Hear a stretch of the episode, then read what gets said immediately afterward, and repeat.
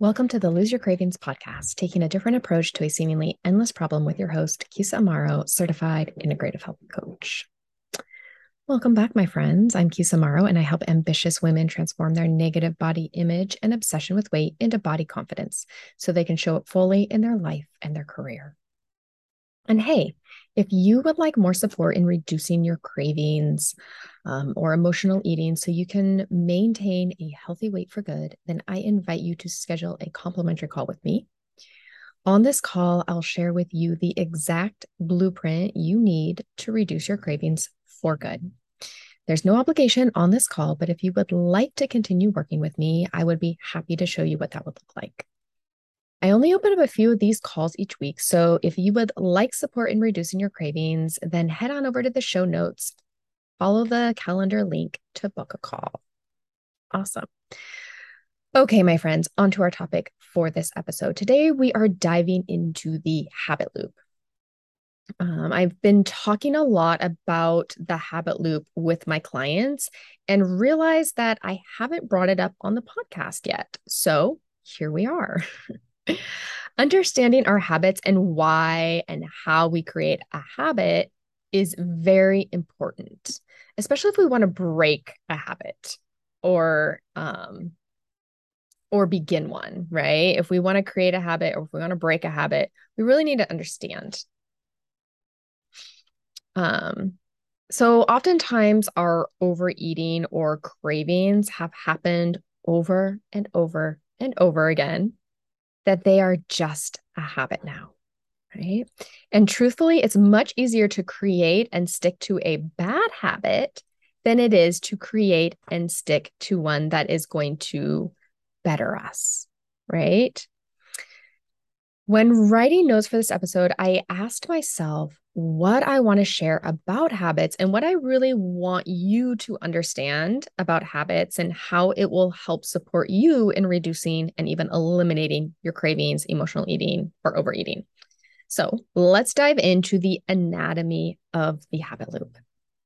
The easiest thing is to Google habit loop and look at the images, and you will see that there it's a three part cycle right? The traditional habit loop is a three part cycle.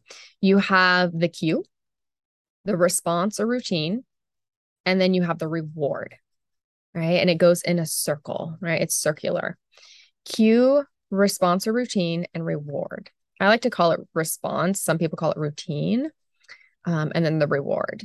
And you know these are the three parts of the habit loop from the traditional standpoint like i stated now, if you Google habit loop James Clear, who is the author of Atomic Habits, you'll find that there is a fourth part of the loop, and that is craving, right? And a lot of us have cravings here on the podcast, um, or a lot of the listeners. Um, we're listening. You all have some cravings. So you can relate to this craving part. The craving goes right after the cue and before the response. So um, I do happen to agree with James Clear Clear's habit loop as it relates to cravings, emotional eating, and overeating, right?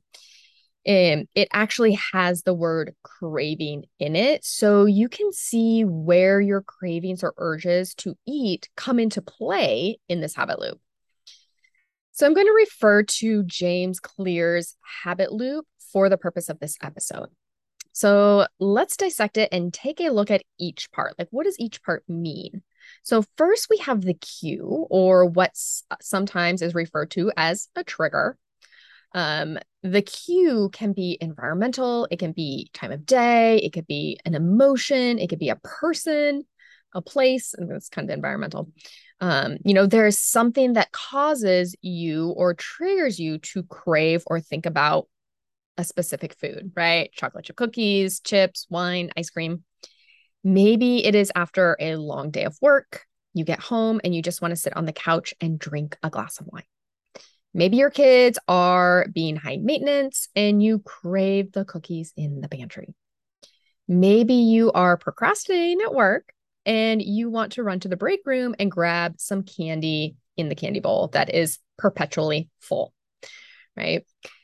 What is the cue that triggers your craving or desire for food? Once you have the cue, we start to create or we start to crave something. And usually it's food or sometimes alcohol, right? Um, so for our listeners, it's usually food, right? Maybe it's something salty, something sweet, um, something salty and sweet, or salty and then sweet, right? Um, something crunchy, something creamy. We have a craving or a strong desire or urge to eat a very specific type of food.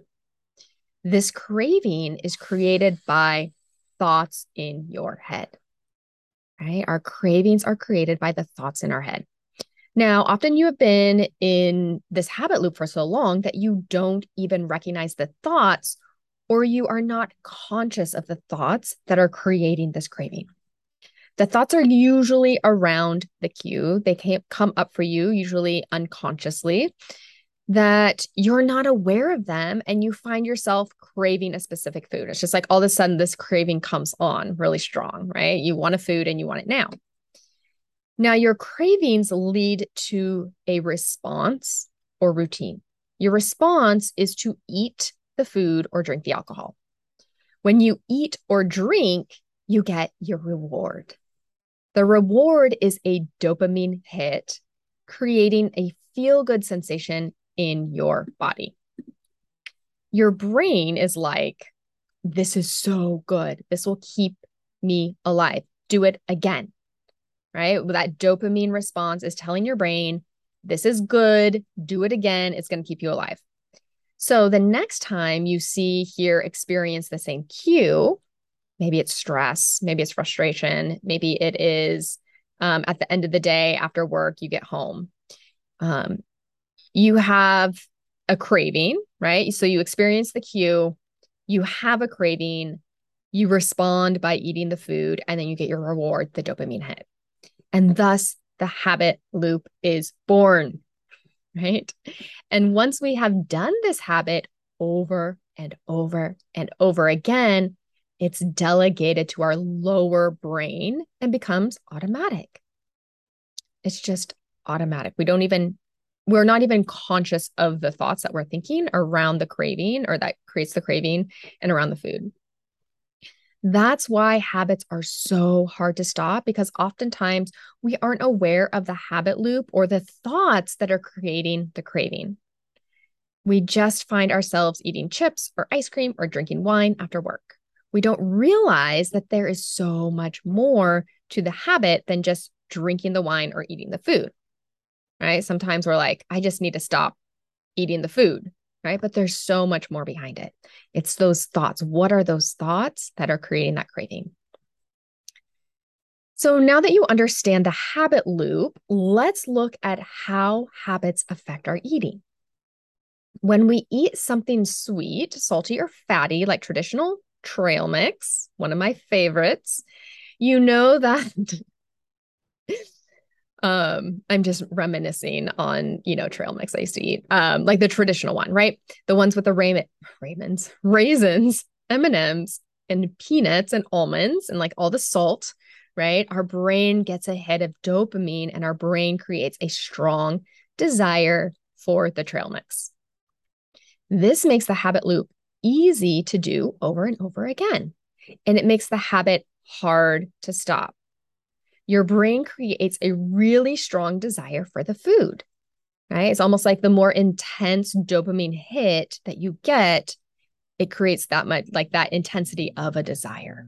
Right? That's why we desire, we have strong desires for those sugary, sweet, salty, fatty foods versus a salad.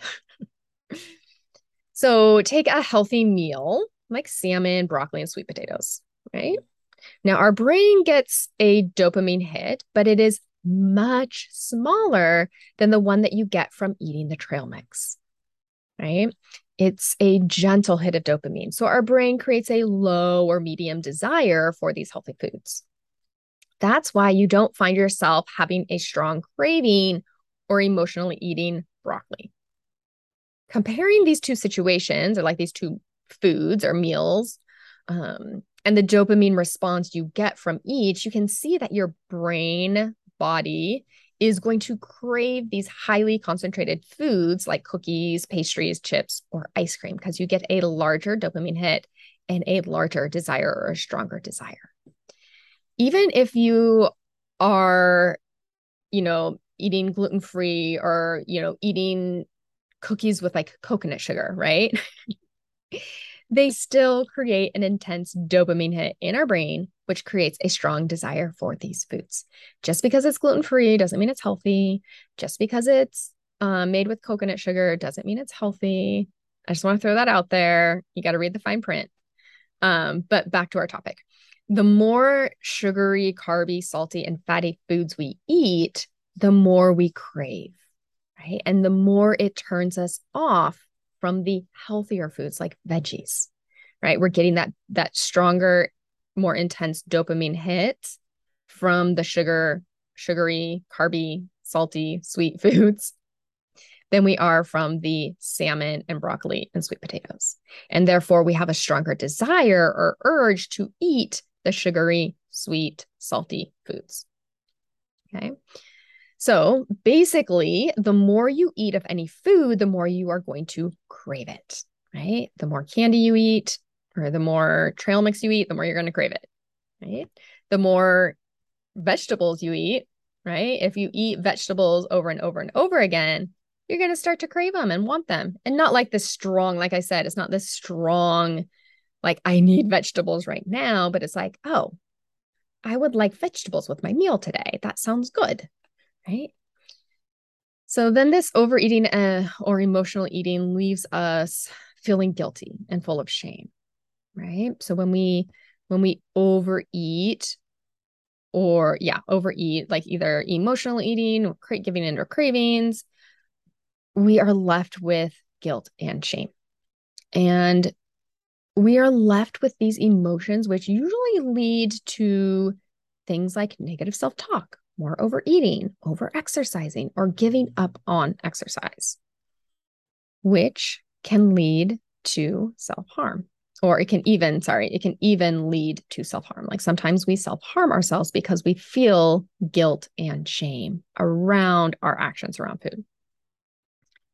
Which I want to tell you, these actions will not fix your overeating right? Sometimes we think that we need to feel guilty or we need to feel shameful in order to get out of it, right? But I'm here to tell you that shame and guilt have never produced positive results. And I want to be clear that there is nothing wrong with feeling guilt and shame and having um, these like, kind of like negative actions towards yourself or negative self destructive actions but know that there is another way right? So this this way of feeling this guilt and shame is just a, a coping mechanism a self-defense right? But just know that there's another way. There's another way out of overeating. There's another way out of cravings. There's another way out of emotional eating. You don't have to guilt and your sh- and shame yourself out of it. We often think that we you know need to beat ourselves up or hate ourselves thin but this will not work now, if you struggle with this, I strongly encourage you to listen to episodes 16 and 17 as they address this very topic. Topic. I don't know if I said that right. Sounded weird. So be kind and comp- compassionate with yourself through this journey, my friends. Okay. So now, if our habit loops have such a strong effect on our cravings and what we eat, how do we break or reduce our emotional eating, cravings, or overeating? It may seem impossible to break our habit loops with such strong dopamine responses and strong desires for food that we probably want to stay away from, right? These are foods we have high desires, but we're like, really, we want to stay away from them. but there is a way. Okay. It is not easy. It is not fun and it's going to suck. I'm going to be 100% honest with you. I don't sugarcoat things, my friends, but it's 100% worth it because what's waiting for you on the other side is so much better than what you are going through now. Right? It's liberating, it's freeing. So, how do we reduce our cravings and emotional eating with this intense habit loop? Okay. So, we can't change our cue. If our cue is stress, we can't just live in a world free of stress, right? If our cue is a time of day, we can't not have that time of day, like coming home from work. We can't not come home from work, right? break time. We can't not have like 10 o'clock break time. So if we can't change the cue, we need to cut off our habit loop at the cravings and response part of the cycle. Like I said, this is going to be challenging, but 100% possible. When we break the habit loop, we need to do two things one, change our thoughts, and two, allow the craving. Now, there are thoughts you are thinking when you see, hear, experience your cue, right? The cue comes up and you have thoughts. These thoughts are creating your cravings for the food. Now, these thoughts may be conscious or unconscious. Thoughts like, that looks good. That will help me feel better. I really want that, but I shouldn't have it. This will fix my problem. This sucks. I can't handle this. I feel awkward. A drink would make this easier. I'm much more fun when I'm drinking. I need food to fit in. Okay, this is just the tip of the iceberg, my friends. There are many more thoughts that create a desire for specific food for you. Right? Notice that your thoughts are around the cue and notice how they create a feeling of desire or urgency or craving. Right? So these thoughts create this desire. They might create urgency or they create the craving. Now we need to retrain our brain, literally. Create new thoughts that you will think on purpose that will create a feeling that serves you, which drive an action that doesn't include food. Maybe it's a feeling of peace, indifference, or neutrality. I love those when we're when we're creating um new emotions around food. Peace, indifference, and neutrality, those are awesome ones. But you can use any emotion that serves you. So, what are thoughts you can think that shift you away from your craving and create a feeling of peace, indifference, or neutrality? Okay. Could be thoughts like, this food doesn't serve me. Food will not fix this. Alcohol will not fix this. I am worth more than insert food. Like I am worth more than a Snickers bar. Right? I honor my worth and myself. I am willing to feel awkward, uncomfortable, anxiety, insert negative emotion, right? I'm willing to feel awkward. I'm willing to feel uncomfortable. I'm willing to feel anxiety. Food is not my friend. Now, think these thoughts daily. Along with creating new thoughts around your cue and craving food, you need to allow your emotions or feelings.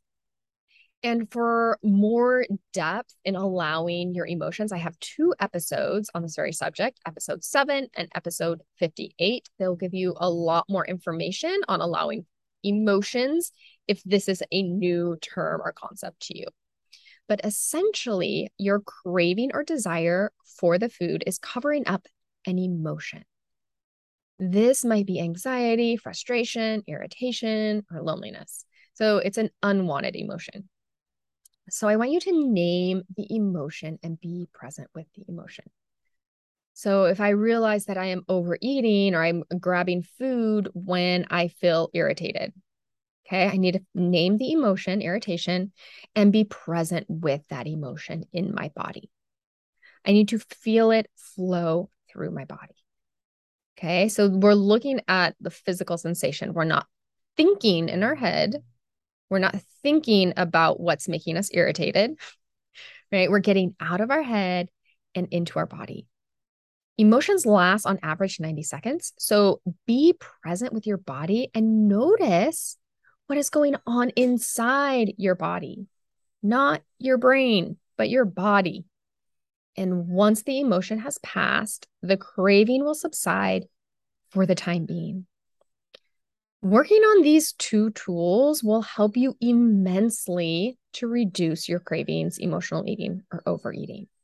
Okay, so working on shifting your thoughts around your craving food, shift or sorry, um, and shifting your emotions or allowing your emotions. Sorry, shifting your thoughts and allowing your emotions. I got them like uh, combined.